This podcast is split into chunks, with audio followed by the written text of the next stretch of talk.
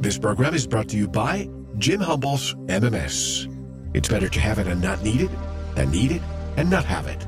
Go to the Veritas store or gotmms.com. Believe me, you don't want to be without it, especially at this time of the year. Order today.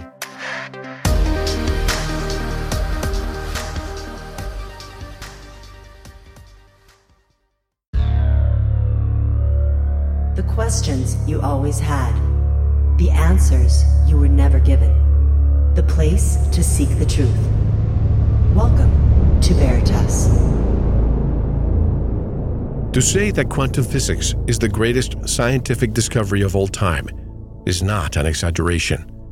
In their discovery of the quantum realm, the physics community stumbled upon a genuine multifaceted revelation which can be likened to a profound spiritual treasure. A heretofore undreamed of creative power, hidden within our own mind. Quantum physics unequivocally points out that the study of the universe and the study of consciousness are inseparably linked, which is to say that ultimate progress in the one will be impossible without progress in the other.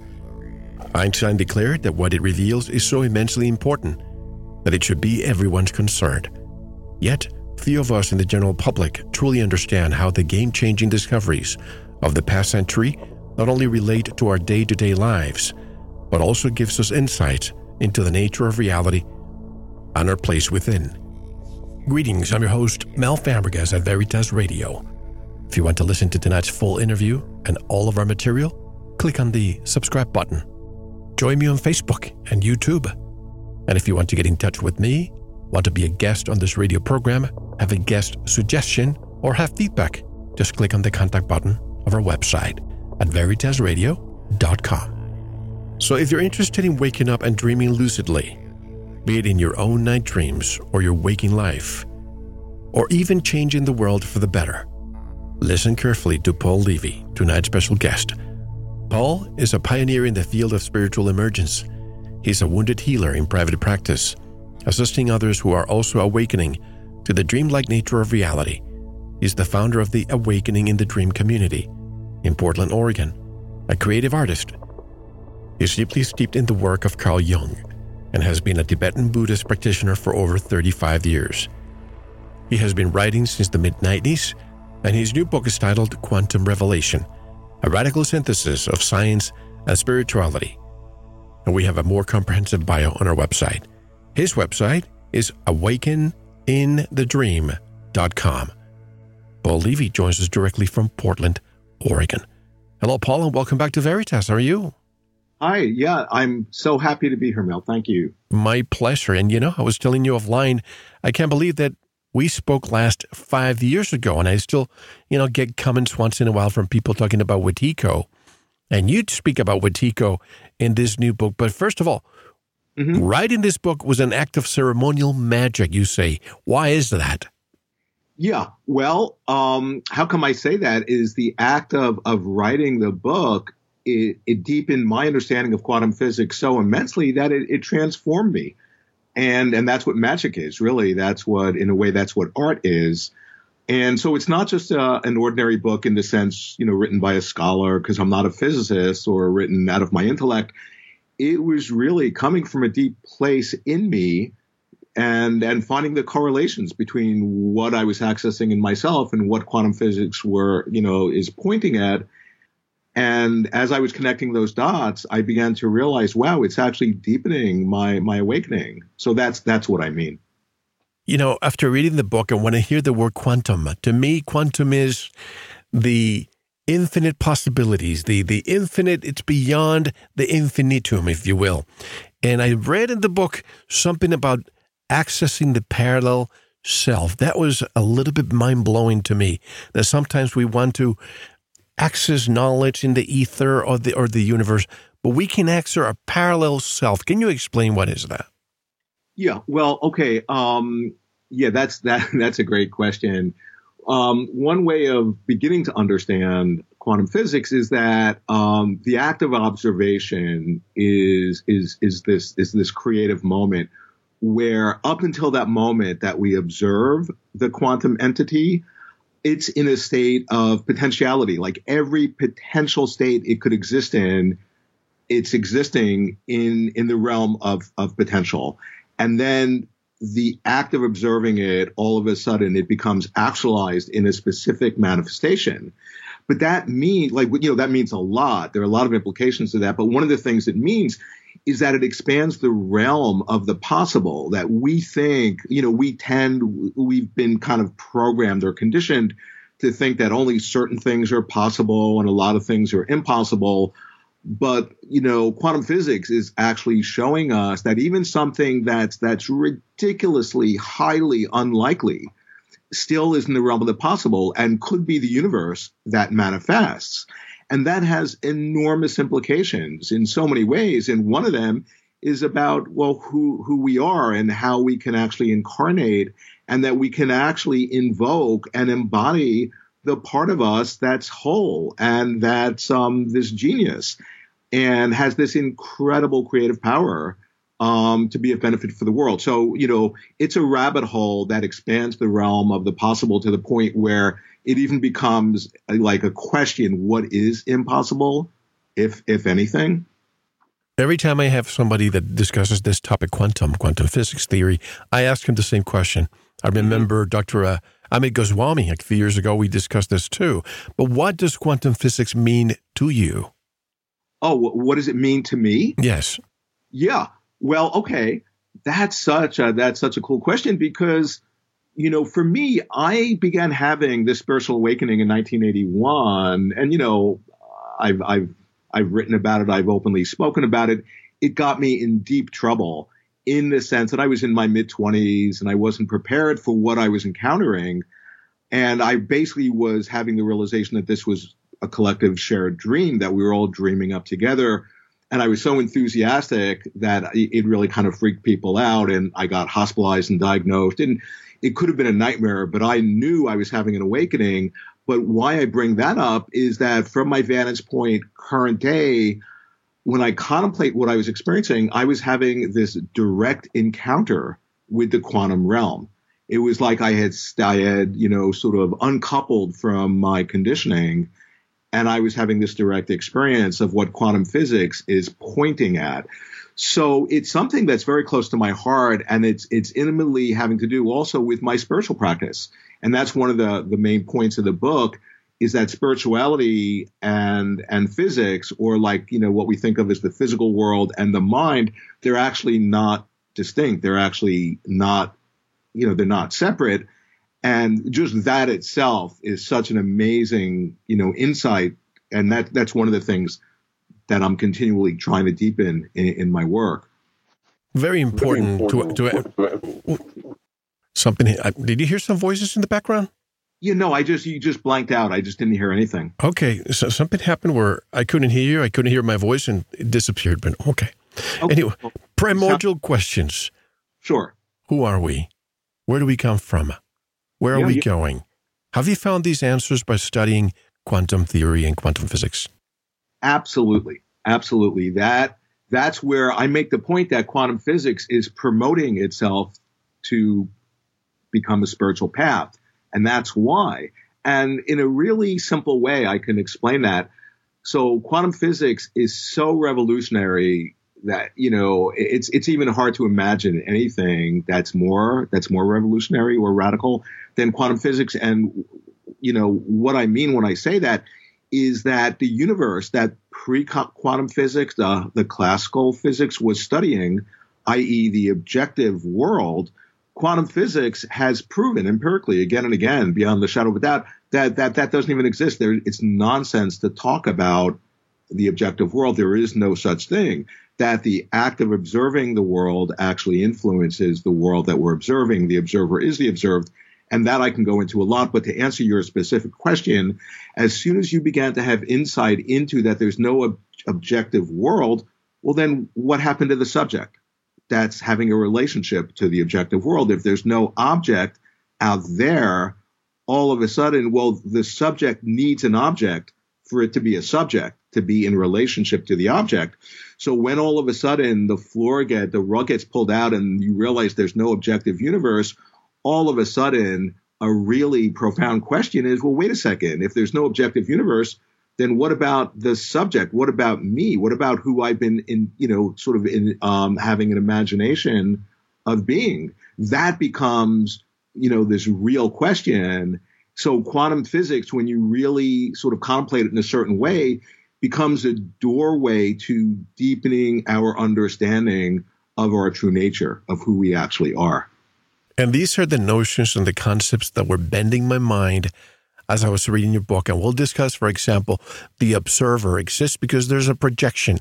But who's the project? Who's projecting? All these notions we'll discuss later. But you say the the uh, actually what motivated you to look into quantum physics and is learning about it almost like a psychedelic drug? Oh, oh, oh totally. I, I say that in my book. It's like a psychedelic drug that just continually is coming on and just is ever deepening and that's that's just my experience. And but I feel that it, it could be everybody's experience. And people who've read the book, you know, they're all saying basically the same thing that they're just feeling like they've ingested some sort of psychedelic drug. And um, yeah, because you know what it what it's pointing at is that this universe is actually inseparable from from the mind that's observing it, and the implications of that are are just so profound because all of a sudden, you know, what we've been entrained in thinking, you know, as this world and as reality, it's like, wait a second, that's not actually the case. And then who we've been, you know, envisioning ourselves as being, that's not who we are. And the relationship between us and the world is getting recontextualized. So it can't help but have this major impact on our mind. And, and actually, one final thing about that you know, quantum physics, I mean, it's, it's being called, and there's no debate about this. It's the, the greatest scientific discovery in all of history. And it's already changed the course of history. It's changed our world through all the technology that, that we've developed as a result of, of you know, quantum physics. But that's the low hanging fruit. That's less than 1% of the benefit of quantum physics. What I'm pointing at is that the real benefit is going to be how it affects our minds, how it affects our consciousness as we more and more like actually begin to, to realize what it's, what it's revealing to us. That's, that's the real stuff that I'm, that I'm interested in. Who would be the father of quantum physics? Who, who actually pioneered the term? Well, there, there was a number there. On the one hand, there's there's Planck, Max Planck, but but also Albert Einstein was one of the founding fathers and and and Werner Heisenberg and Erwin Schrodinger and um, in the early part of of the 20th century, there were an amazing collection of these genius physicists, and um, so that's when all of a sudden they began to discover the quantum realm. But just to, to invoke Einstein for a second, he was one of the founding fathers, but he he literally could never embrace what quantum physics was showing his biographer actually said, yeah, he thought way more about quantum physics than he thought about like, you know, with, with, with relativity or, you know, with relativity theory or special relativity, that quantum physics was his demon. He literally couldn't wrap his mind around it. And, um, you know, because he was still attached to that, what science is doing is studying this objective universe. And quantum physics was like showing again and again that that's a that's a wrong notion. That's a mistaken idea. There is no such thing as an objective universe. And and Einstein, you know, just even to his grave, he couldn't he couldn't couldn't go there. He was still holding on to that. So you know, I guess what why I bring him up. The point is is that it's so challenged these these you know the founding fathers of quantum physics in in their process of what they were discovering in the quantum realm. It like absolutely challenged them to their core as far as like what is the nature of reality and who they were. And so that's where it became this, in a way, potentially a spiritual path. Okay. Do you think quantum physics will help us understand our concept of reality? Oh, oh, absolutely. But only if, you know, like you see, the thing is in what I've learned from, from doing all the research, you know, to write this book is that there's an incredible edge in the physics community because, you know, if a physicist starts talking about consciousness or, you know, quantum physics is basically empirically showing, it's proving beyond a shadow of a doubt that this is a collective dream. There's no doubt about that. And I just want people to really get that, that that's one of the implications that quantum physics is showing us. But, um, you know, the typical scientist who went to graduate school and got their PhD and whether they're in academia or the corporate world, that's not what they've signed up for is to study consciousness, which involves studying themselves and their own like reactions. So the typical reaction in the physics community, whenever anybody talks about consciousness or how does, you know, because quantum physics is like showing you have to factor in consciousness to the equation of the universe. And anybody who brings that up, the typical response is shut up and calculate. You know, the, the, the point is that the typical corporately academically trained physicist is not interested in the meaning you know, or the philosophy of quantum physics, they're more interested in just solving their equations and developing all these technologies and keeping in mind almost all of them, they work for the war machine, you know, so it's all involving getting power over nature. Um, so it's a real taboo. It's an edge to actually talk about what is the meaning of this miraculous thing that we've either discovered or created. And, and that's kind of where I come in because I'm not a physicist. I'm, you know, if I, you know, if there's, you know, if there's these intense equations in math, I just, that's not what I'm interested in. But what I'm interested in, because the quantum physicists are saying this is not only the most important discovery in all of history in the realm of science, but that it behooves us, that it really serves us, that we should understand that it has relevance, incredible relevance for each and every one of us and that it really serves us to understand that. So I'm just a curious person and I'm taking that seriously. And I'm, I'm like just contemplating, well, what, what does this mean that all of a sudden, like this, this manna from heaven that's like, you know, helping us to, to change the world with all these technologies. What is the meaning of that? This thing just kind of manifested in our world and inside of our minds. So that's what I'm interested in. But that's very, you know, that's not what your typical physicist is interested in. You mentioned Planck, you mentioned Einstein, uh, Oppenheimer in your book, but I would I would have been curious as you know what Tesla may have thought about this concept. And as you know, Tesla is the one that's erased from all, all our science books for a very good reason. Right, right. But I quote Tesla. There's one Tesla quote where I say, and I'm, I'm paraphrasing. He said something like, "It's a dangerous situation to place um, unlimited power in in limited minds, and that's one of the real edges with reference to you know some of the real cutting edge technologies like with with like you know sort of um, the over unity energy and the the zero point energy but even how it's affecting consciousness that um, pretty much the main obstacle you know, yeah, these technologies and these insights are being suppressed by the powers that be, but that's not even the main obstacle. The main obstacle is that the typical person can't even entertain in their wildest imagination the good news that quantum physics is showing us. Like I, I, I, you know, really try to make that point that quantum physics is the good news of the Bible. It's, it's the philosopher's stone. It's the holy grail. It's the second coming. It's all those things um, you know, they have different symbolism and different theologies. Well, quantum physics is that same ener- you know, energy coming through the medium of science. And I'm just pointing at, well, wait, if you look at it in a particular way, it's revealing to us you know, not only what the nature of our situation is and who we are, but it's unlocking in the similar way that quantum physics unlocked the power of the atom with like, you know, with atomic energy. That's like the palest reflection of the creativity, the, this, the sacred creativity that quantum physics, when you contemplate it in a certain way, can unlock inside of our minds. And you're right. You quote Tesla. It's hard to give a limited power to limited minds. But in the book, quantum physics doesn't come with instructions on how to use it. And like the mythical Holy Grail, the powers that quantum physics is unleashing can be used for good or for evil. And we know that Tesla, it's just not to stay with Tesla too too long, but he had technology that could have been used to to power the entire planet. Yet that technology was probably sequestered, and it's probably being used today by the war machine. Do you think quantum physics could be sequestered by certain scientists in order to perpetuate the state of negativity in this world as opposed to unleashing everything that we deserve? Well, I would say that it is. It is being sequestered. You know, I mean, I talk about that in the book that that's, you know, it's not, if this got out, what quantum physics is revealing to us, and it has, you know, it's not just this esoteric thing, you know, which has to do with technology. I mean, it has incredible like impact and, um, and insight, you know, with reference to our everyday lives.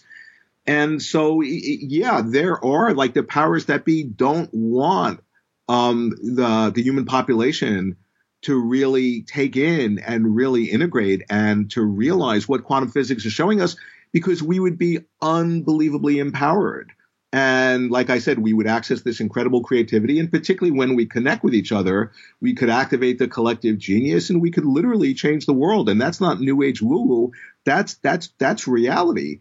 And so one of I'm talking about in the book about becoming an activist, becoming a quantum activist that when you when any of us when we tap in to the quantum um, you know sort of energy in the realm of the quantum and and we actually snap out of this spell of limitation that we've subscribed to, you know, that's part of the consensus reality.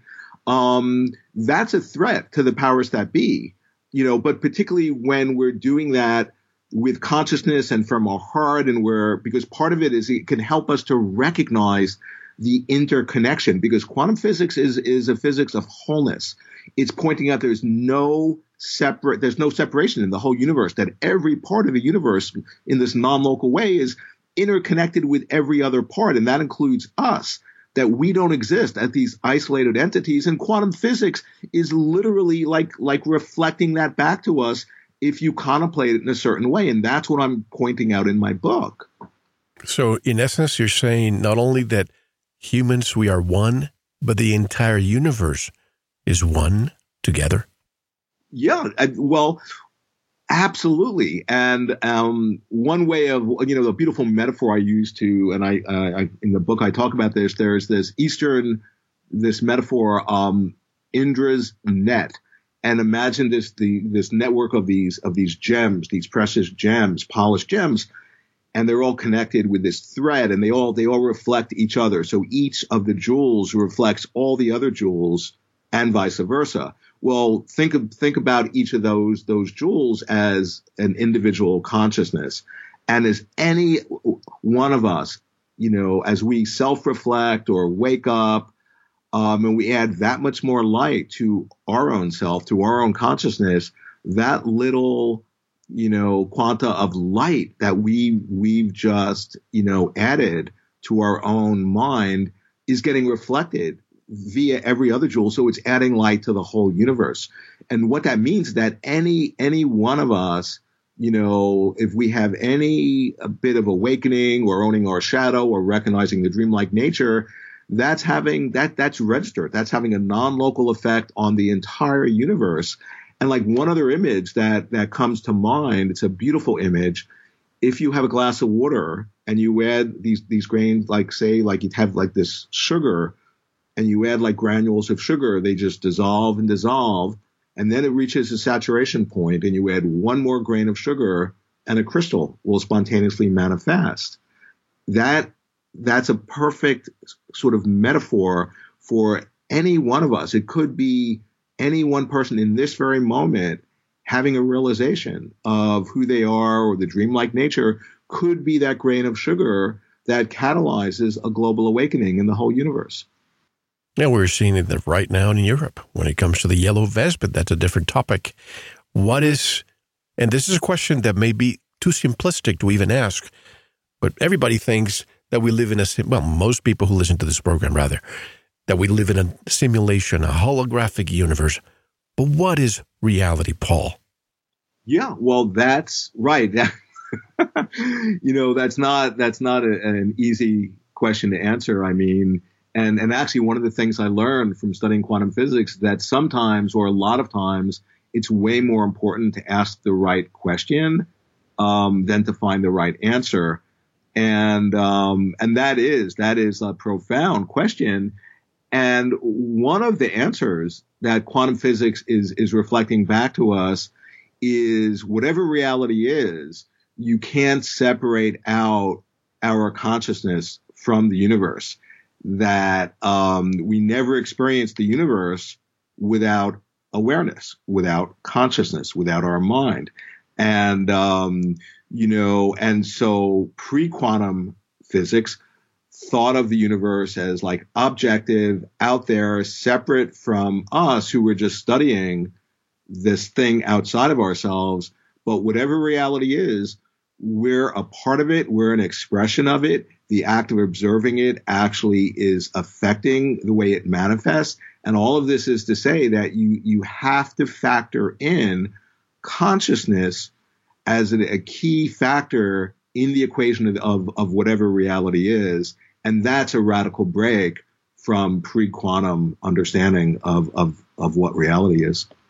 When it comes to quantum physics, how do you foresee that it will change humanity? Well, what I see is that we, our species, we're on the fast track for we're we're performing this ritual on the world stage. We're collectively killing ourselves. We're performing a collective suicide, genocide, uh, this ecocide, and and we're just driving towards that cliff, you know, with ever increasing speed. And um, so, you know, I point out that that quantum physics is, and I, I, I just really want to, you know, say this clearly and have your audience hear this. There is no doubt that quantum physics is the solution to the world crisis. That there, I can, you know, I can write a book about that. I did. Um, whether we actually are awake enough to to recognize what it's showing us, that's that's another question. And it brings up the whole idea, and I talk about this in the book. I point out that quantum physics is what I call this, this like a spiritual, like this treasure. And there's, I do Tibetan Buddhist practice, and there, the lineage I do practice, there's this, these phenomena called um, spiritual treasures, and what they are, they're like if you think about the enlightened, um, you know, being, the enlightened um, energy, it planted in the fabric of the cosmos these these alarm clocks that that it designed that exactly at the right moment in history when the these wake up calls were needed the right person who was destined to discover them would discover whether it was a teaching or sometimes there would be a hidden sacred object that was hidden in the earth or in the sky or in the water or even in our minds. And all of a sudden somebody would see they would, they might see a syllable and the seeing of that syllable might help them to remember 20 volumes of texts of sacred teachings. And that's exactly the teaching that was needed at that moment in history. That's the idea of the spiritual treasure in the Tibetan Buddhist tradition that I do practice to. And it's not a fairy tale. That's how the lineage actually, you know, perpetuates itself and keeps itself fresh and pure. You know, and, and scholars study this stuff. This isn't like a, like I said, it's not a fairy tale. Well, I'm not an expert. I'm, I have no authority to have a recognition of what these hidden treasures are, but everything I know about the hidden treasure tradition and everything I know about quantum physics, I have no doubt at all that quantum physics is a modern day spiritual treasure that we as a species have literally dreamed up this medicine. Think about quantum physics as this participatory medicine because it's pointing at that we're actually participating in the creation of our experience of ourselves and the universe. And so quantum physics, we've literally dreamed it up like in Tibetan Buddhism, the practitioners would dream up the spiritual treasure right when it was needed to help them to like get over whatever obstacles they were encountering that's what I'm I'm like I have no doubt in my mind even though I have no authority I'm not like an enlightened person who's authorized to say oh that's a, a hidden treasure. But everything I know about that phenomena I have no doubt that quantum physics it certainly from all appearances seems that it's a hidden treasure that we have dreamed up into the world into the physics community and into our minds to help us to actually wake up to recognize who we are to recognize what is reality, whatever that means, and to access this incredible creativity that we all have that we are, we're using unconsciously in a way that's destroying us. Let me grab this from your book. Quantum physics is the most subvers- subserv- um, I'm sorry, subversive of all the sciences, having created a quote unquote reality crisis in the field of physics such that the very idea of reality has been undermined relegated to being a questionable, ambiguous, twilight concept.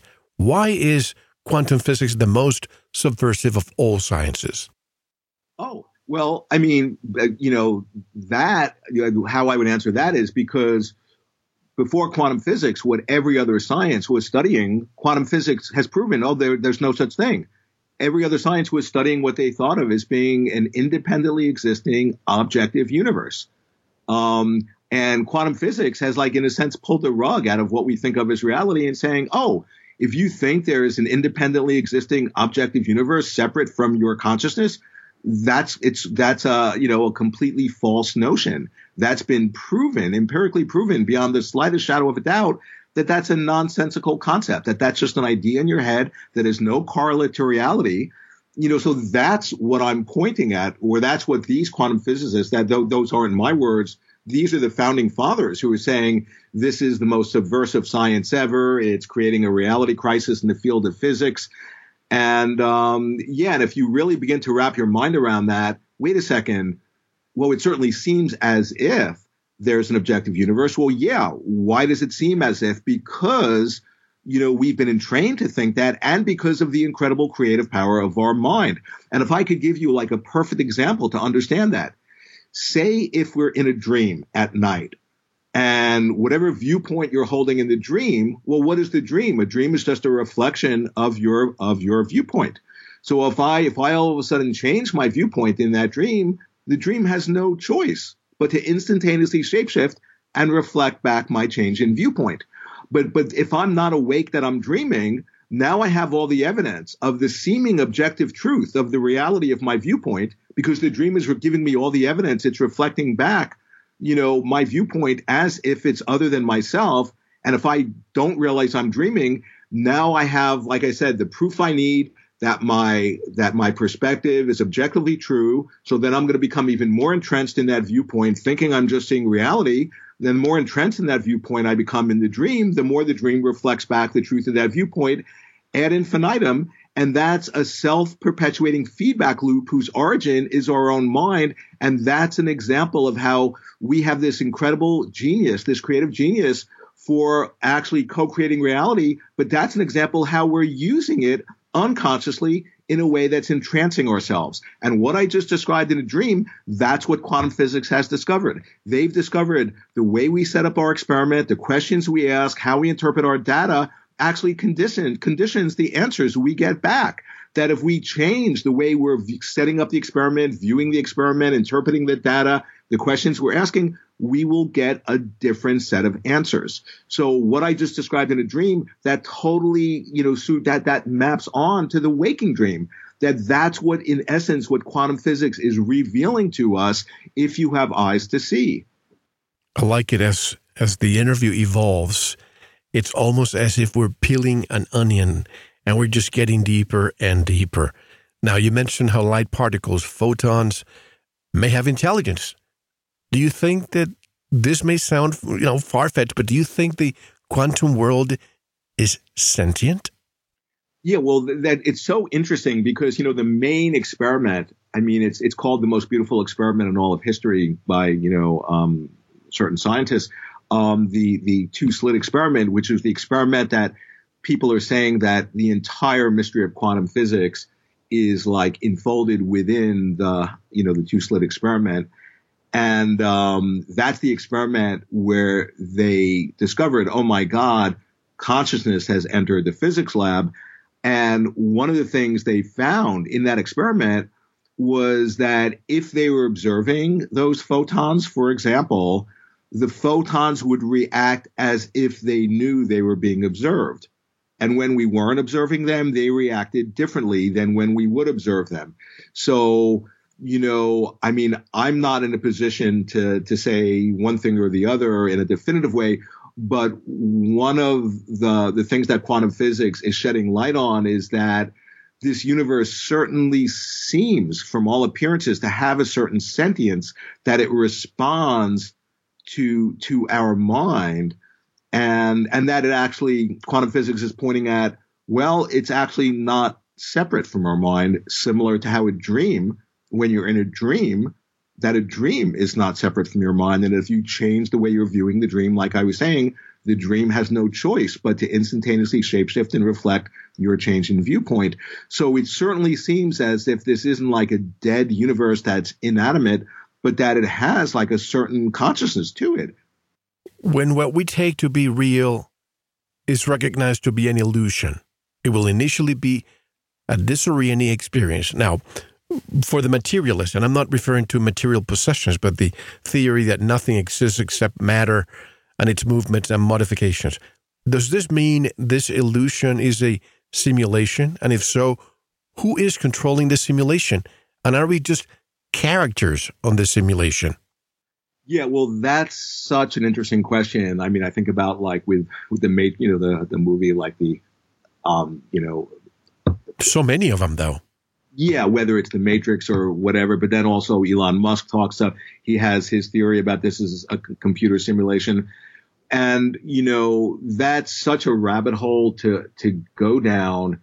And um, you know what I would say is that so we're from you know one way of languaging it of what I'm actually trying to get to is that we're all these these these dream characters in each other's dreams, and to the extent we're asleep, we we think of ourselves as you know the ones who are like controlling ourselves or in charge of our reactions when in actual fact there's a deeper a deeper part of ourselves that's that's dreaming us. And in that that deeper something it, it's what i actually call in my previous writings um, the deeper dreaming self. And there's only one of it. You can think of a meditating buddha who's having, you know, a meditation or an imagination or a dream, and we're its imagination. And when we, as a dream character who's thinking we're separate, when we when we actually wake up, we recognize we're just the emanation of this deeper dreaming self, that meditating Buddha, and there's only one of it, and that's who we are, and that's the true nature. And from that state, there's no separation. That we actually don't don't exist isolated or alien from each other, but we're interconnected and interdependent and then of course the question, well, like who's whose dream, who is that deeper dreaming self? Well, all the spiritual traditions are saying, well, that's our, that's who we are. That's our nature. And quantum physics is actually pointing in that direction. Because what I point at is that the insights of, of Buddhism, for example, because I'm so familiar with Buddhism being a practitioner for so long, that the insights that Buddhism has been saying for for 2,500 years map on precisely to the insights that quantum physics is bringing forth in the last hundred years. And I'm pointing at, I have no doubt that what, you know, that what like, you know, the, the Tibetan Buddhists, for example, are calling Buddha nature and what quantum physicists are calling the quantum, that the quantum is the Buddha nature. It is our true nature. And in the book, I actually have like a major chapter on that, you know, really pointing out the incredible similarity between our Buddha nature and the quantum. How much of what we subjectively perceive is true? And I'm sure my perception is widely different than yours.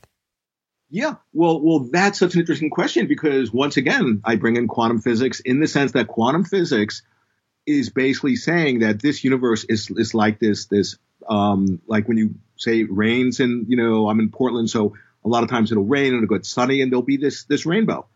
And quantum physics will say, oh, this universe is like a rainbow, in the sense that if you and I see a rainbow in the sky right now, we're not seeing an objective rainbow. I mean, think about what a rainbow is. It's the the confluence of three factors of light, of of there's water, and there's the mind. And if you take out any of those three factors, there's no rainbow.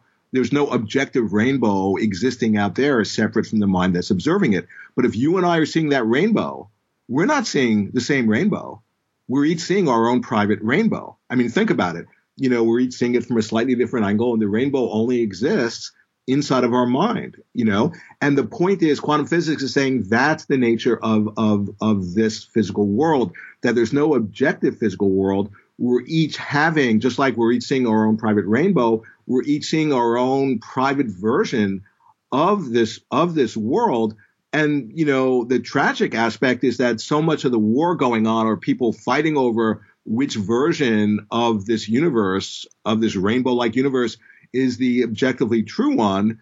when what quantum physics is saying is that no, there is no objective. There's no there's no objectively true world out there, you know, and um, you know that the nature of it, and it's not just saying that it's subjective, that that we're like seeing through our own filter and seeing through our own lens and just superimposing our own projections onto you know whatever's out there and we're each just you know seeing our own subjective projections quantum physics isn't saying that. Similar to how it's not saying there's an objective world out there quantum physics is somehow like the link between the subjective and the objective you know? And that's one of that's one of the cutting edges of of all the you know the study in quantum physics now by the really far out physicists is is that edge between the subjective and the objective and that edge between we live in what appears to be a classical world things seem to have a linear you know obey causality and be there's linear time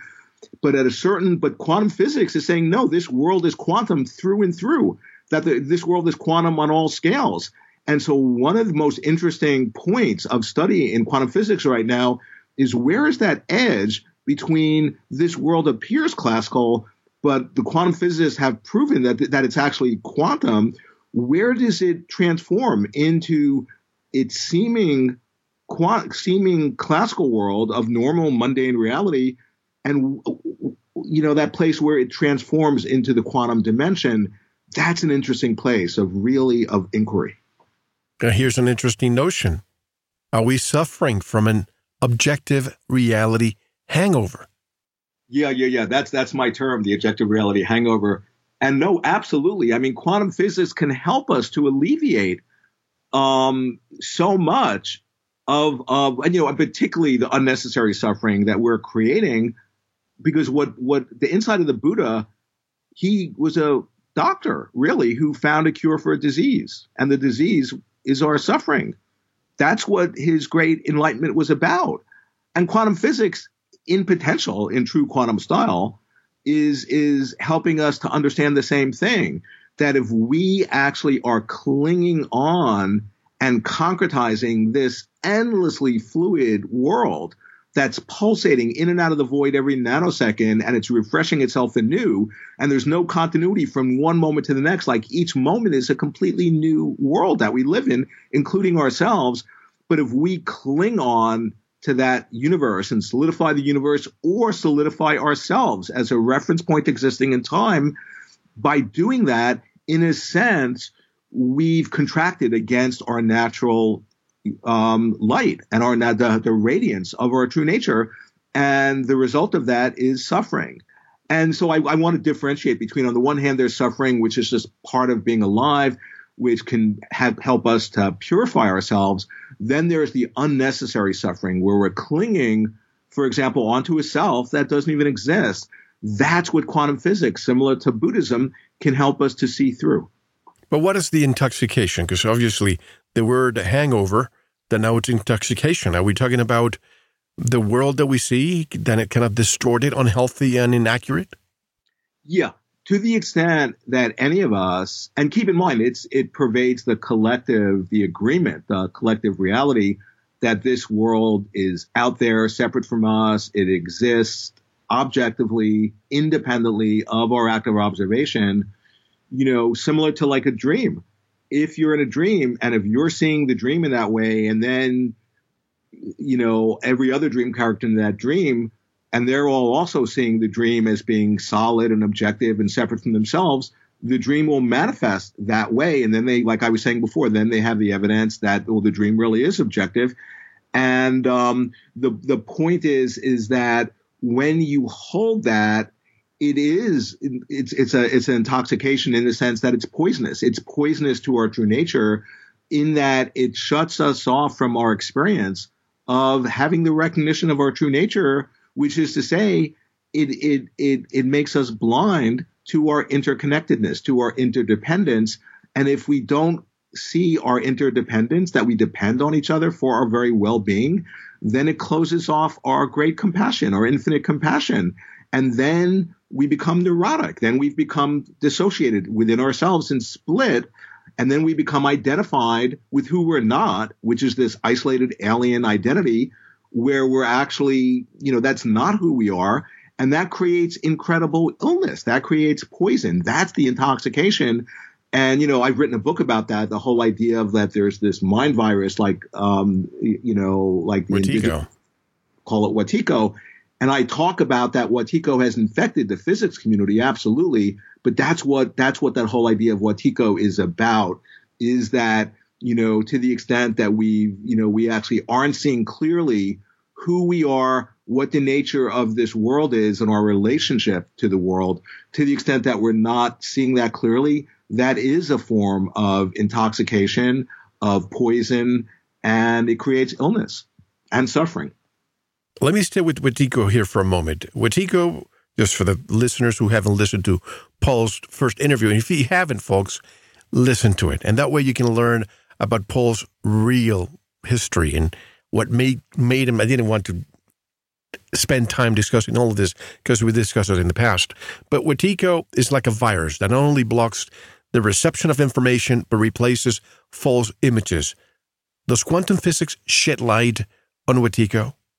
Yeah, yeah, totally. And um, I, I, point out that that you know there is a segment of the physics community that's infected with this with Wetiko with this this mind virus to the extent that we actually if, somebody in the science community is still having that objective reality hangover is still intoxicated and entranced in thinking that the that the world is an independently existing objective world then you know, that is to have fallen under the spell of Wetiko. And, and keep in mind, as soon as we see the world as objective, the other half of that equation is then, then we've dreamed up, we've conjured up, we've created ourselves as being a subject, you know, as being this reference point in time. And that's a false identity. That's not who we are. But we need, you know, the objective world and the subjective experience of ourselves as, as an ego, as a reference point. They reciprocally co-arise and they reinforce and condition each other. And so they go together. So as long as whether we're a scientist or a non-scientist, as long as we see the world as being objectively existing, we've simultaneously created ourselves to be subjectively existing in relation to that objective world in a way that's that's false, in a way that's not true. Then we've disconnected from ourselves, from our true nature, from our genius, and, um, you know, and that's in a sense, that's a real simple way of describing Wetiko, that it's a mind virus. It's a cancer of the mind that operates through our blind spots and, and it works through the projective tendencies of the mind. Like I was describing before, in a dream, if you hold a viewpoint, the dream gives you the evidence. It reflects your viewpoint. So if you project onto the waking ink blot, this ink blot of this world, the waking ink blot called life, has it just reflects back our projection.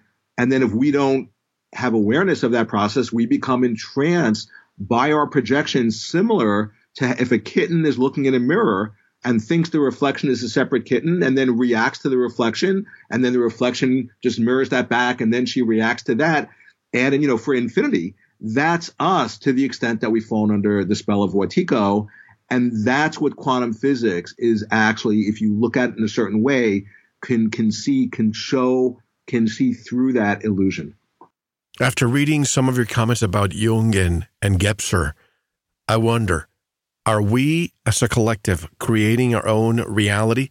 And if so, who writes the script, Paul? Is it us or is it someone or something else? Yeah, well, I would say that we collectively are dreaming up this universe. All seven and a half billion of us humans, including all other species, we're collectively dreaming up this universe to manifest the way it is. And, you know, the way it works is that just think about an individual. If I have an unconscious content, well, what's going to happen?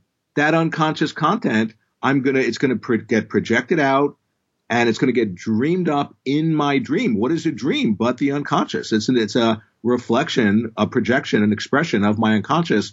So if I have an unconscious content, I'm going to dream it up in my in my dream tonight, and it's going to appear outside of me in the dreamscape.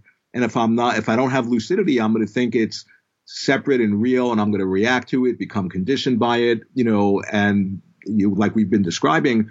And the point is, that's one person. That's how, you know, for each of us, if we have an unconscious element, yeah, this being dreamlike, which was what all the spiritual, uh, you know, teachings are saying, then if we have an unconscious content, our dreams will reflect that back. And being that this universe is dreamlike, this waking dream will reflect it back. And what's playing out on the world stage is our collective, you know, unconsciousness literally getting and symbolically getting dreamed up into materialization. And we're playing out our unconscious and we're reacting to it and we're not recognizing the role that we're playing in actually conjuring up the very experiences we're having. And that's what I was referencing before when I say, yeah, we're we're on uh, the fast track towards collective suicide.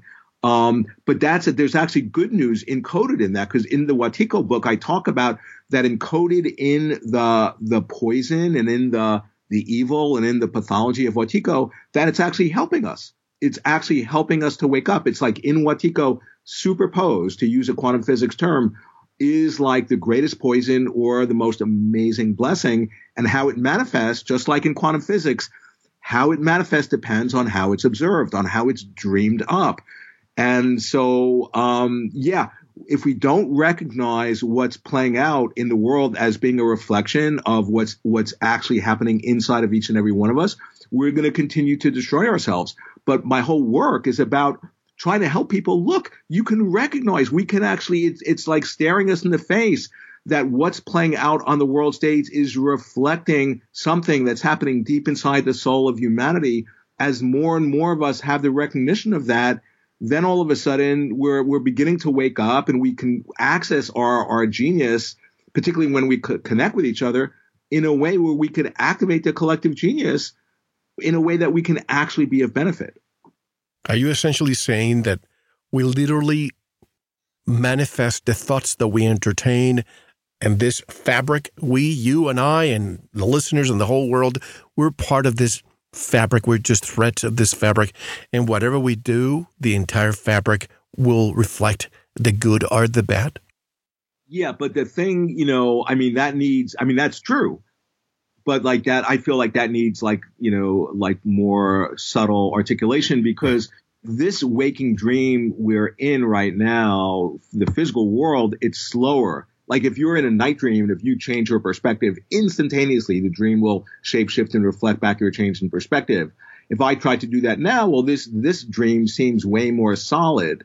And so in a sense, it's, it's of a more dense vibration, but in essence, it's, it's the same in the sense that, yeah, it's not separate from our, the thought forms we're holding.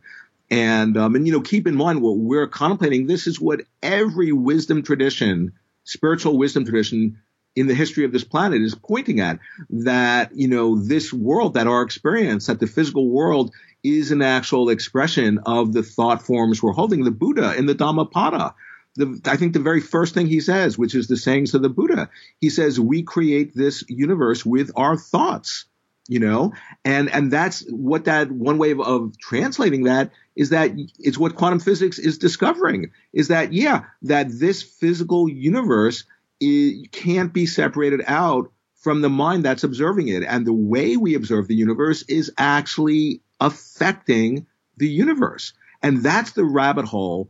You know, instead of having to go, you know, through a million equations or any math or anything, that's the rabbit hole, the observer effect. The act, the active observation changes the thing observed. That introduces us to the dreamlike nature. What I've done in the book is really inquire into that, into that insight in a way that really unlocks what quantum physics is actually showing us. To put things in a more mundane way, when we think of garbage in in our brains, what we see, because people think diet is only eating. But what I see, what I hear, the music I listen to, the TV programs that I watch, if I ever do, which I don't, but isn't this part of the program that people are out there watching all these, uh, the garbage that goes in and goes out? Isn't this manifesting in a universal way?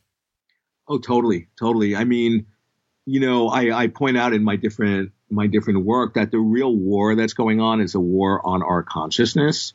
You know, and um, that but we have to be the arbiters we have to be really careful of what we ingest of what we take into to ourselves And, you know, there's a danger if you really study what's happening in the world these days and it's so scary or dark or evil.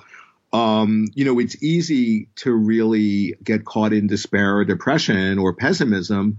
And then if we get, you know, fixated in that viewpoint of a pessimistic viewpoint, you know, unwittingly, we're actually going to be invoking more evidence to confirm that viewpoint. So we're then colluding with the very evil that we're reacting to. So it's incredibly important um, what what um, information we take in. And I'm not saying just to ignore the shadow. No, that I know a lot of New Age people who just don't want to think about evil, don't want to put their attention there, and and they're just like you know overly one-sidedly attached to the light but by avoiding the the darkness out of fear, they're unwittingly feeding it. The point that I'm saying is no, you have to have open eyes and you have to see, you know, the, the real shadow, the real evil that's playing out both in the world and in ourselves. Um, but then not to be overly fascinated by that. And but as, as soon as you're not blind and avoiding the evil, which is feeding it, but you're actually seeing it, then as a sovereign being, we can choose where we place our attention on. And then we don't have to become overly fascinated with the dark.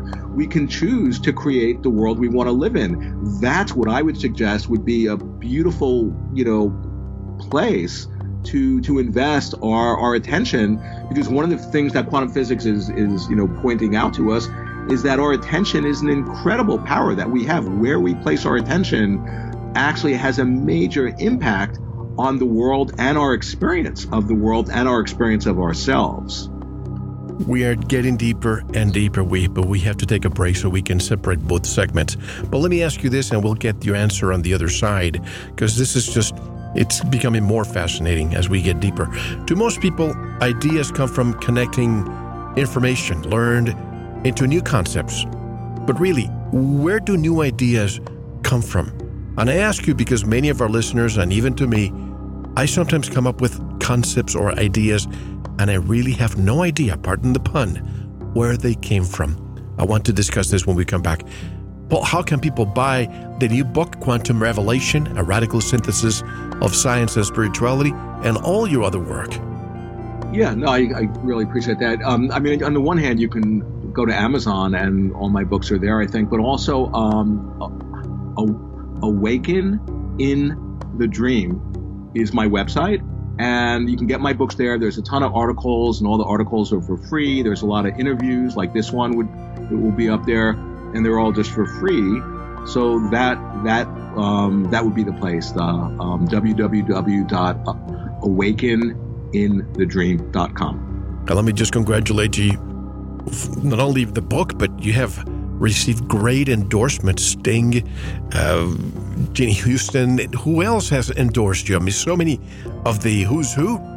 Yeah, yeah, I'm really fortunate in that way. I mean, people have just been so kind in that uh, a, a, lot of real major people who are, you know, who themselves are doing incredible work, when they've come across my work, um, you know, I mean, I, whatever, it's just, it's kind of a dream come true in that they're just, you know, they're calling, you know, I'm kind, I don't like talking about myself in this way, but, you know, they, they say really kind things about my work. And I'm, I'm just really, I have real, real gratitude about that. That's great. Well, folks, don't go anywhere. I'm here with my special guest tonight, Paul Levy, and much more when we return. This is Mel Fabregas, and you are listening to Veritas. Don't go anywhere. Thank you for listening to the first part of this very important Veritas interview. To listen to the rest and all of our material, proceed to the members section or subscribe at veritasradio.com. Don't forget to visit the Veritas store for MMS, hemp oil, pure organic sulfur, and other great products. Thank you.